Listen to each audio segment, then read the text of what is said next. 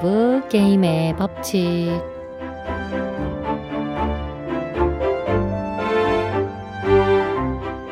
매일매일 고성이 오가던 집 불우한 환경에서 벗어나고 싶어서 고등학생 때 학교에서도 가장 먼저 취업을 했습니다. 부모님이 서로 죽도록 미워하는 모습. 제게 사랑이라는 건 알 수 없는 단어였습니다. 완전히 벗어나고 싶어 도망치듯 어린 나이에 결혼까지 했지요. 그 남자는 아버지와는 달리 다정한 편이었고 술도 마시지 않아 충분하다 여겼습니다. 저는 참 성실하게 살았죠. 고등학교 때 기술을 배우기 시작해 10년 만에 네일샵을 차릴 수 있게 됐고 지독하리만큼 더 열심히 일했습니다. 손님이 예약하면 휴일에도 새벽에도 문을 열었죠. 남편과도 그럭저럭 살았습니다. 그런데 제 일이 많아질수록 이상하게 그 사람이 노는 날이 늘어갔습니다. 여전히 술은 마시지 않았지만 주식이며 도박으로 재산 대부분을 날린 남편과 저는 부부 생활을 이어갈 수가 없었습니다.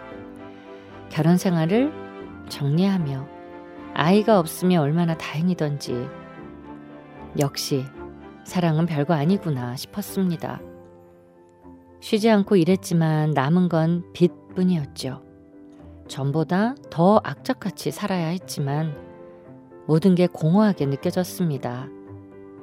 마흔을 넘긴 나이, 이혼녀라는 꼬리표를 달고 그토록 도망치고 싶었던 고향집으로 향했습니다. 아버지는 돌아가시고 나이든 엄마만 남은 집. 편치 않았습니다. 좁은 시골 동네라 제가 이혼하고 돌아왔다는 소식은 금세 퍼져나갔습니다.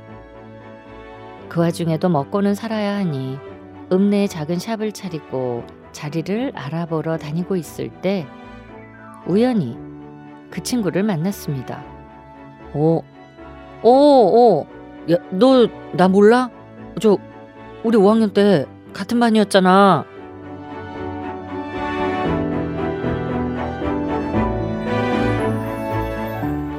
흰머리가 희끗 미간에는 주름도 보였지만 장난기 가득한 눈망울은 그대로 남아있는 초등학교 동창.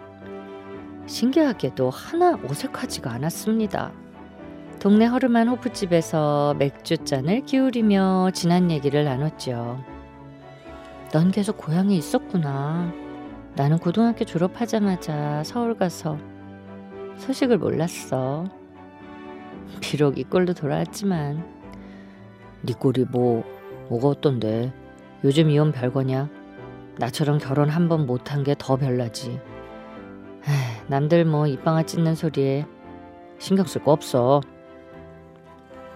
어릴 때와 변함없이 긍정적이고 쾌활한 친구 덕분에 낯설기만 했던 고향 생활에 적응해 나갔습니다.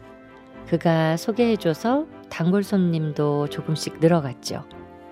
매일 가게가 끝나는 시간에 맞춰 절 데리러 오는 모습에 그가 저에게 호감이 있다는 걸 알 수 있었습니다.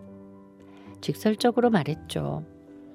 나는 너하고 달라. 서울 가서 험한 일도 많이 겪었고, 이혼도 했고, 사랑 같은 건 믿지도 않아.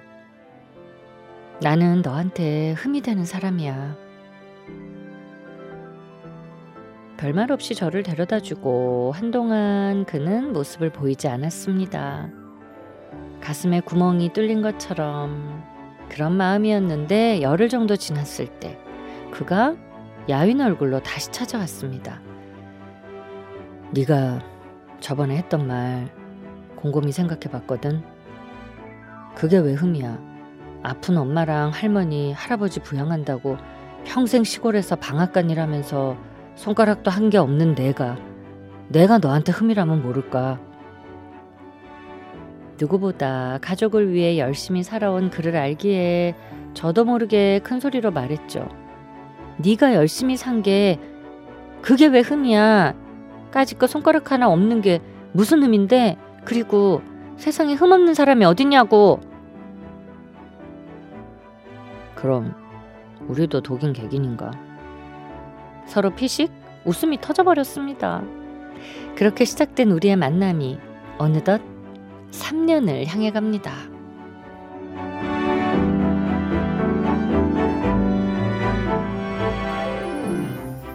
나만의 러브게임의 법칙, 상대의 허물보다 스스로의 부족함이 누가 되진 않을까 망설였던 시간이 있었죠.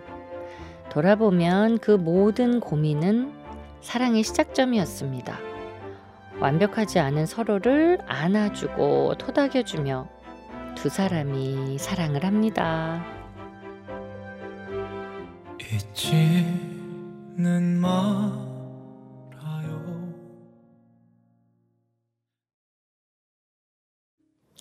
임영웅 우리들의 블루스였습니다. 구자옥님 진짜 제 얘기 같네요. 저도 21년을 그렇게 빚만 갚으며 살다가 최근에 이혼했는데 왜 그렇게 악착같이 버티고 살았나 싶은 허무함이 들거든요. 저도 옆에 힘 되는 사람이 있으면 좋겠습니다. 어려움이 안 찾아올 순 없고 닥쳐오는데 그 때 누군가가 있는 것과 혼자는 너무나 큰 차이인 거죠. 예. 도윤서님, 두 분 다 상처가 있는데 극복하고 사랑해 나가는 모습이 너무 보기 좋네요. 2451님, 드라마보다 더 드라마 같아요. 오늘 김시영님의 러브스토리였는데요. 떠돌이처럼 살아온 제게 그는 고향 같은 사람입니다. 늘 곁에 있을 거란 확신을 주는 고마운 사람입니다. 이 정말 최고의 칭찬이 아닌가 싶어요. 이 고향이 주는 어떤 그 정서가 있잖아요. 근데 고향 같은 사람이라고 표현을 해주셨습니다. 앞으로도 예쁜 사랑 하시고요. 백화점 상품권 선물로 갑니다. 6337님 신청곡 나갑니다. 오늘 고등학교 동창을 만나는데요. 추억송으로 동방신기 풍선 신청합니다.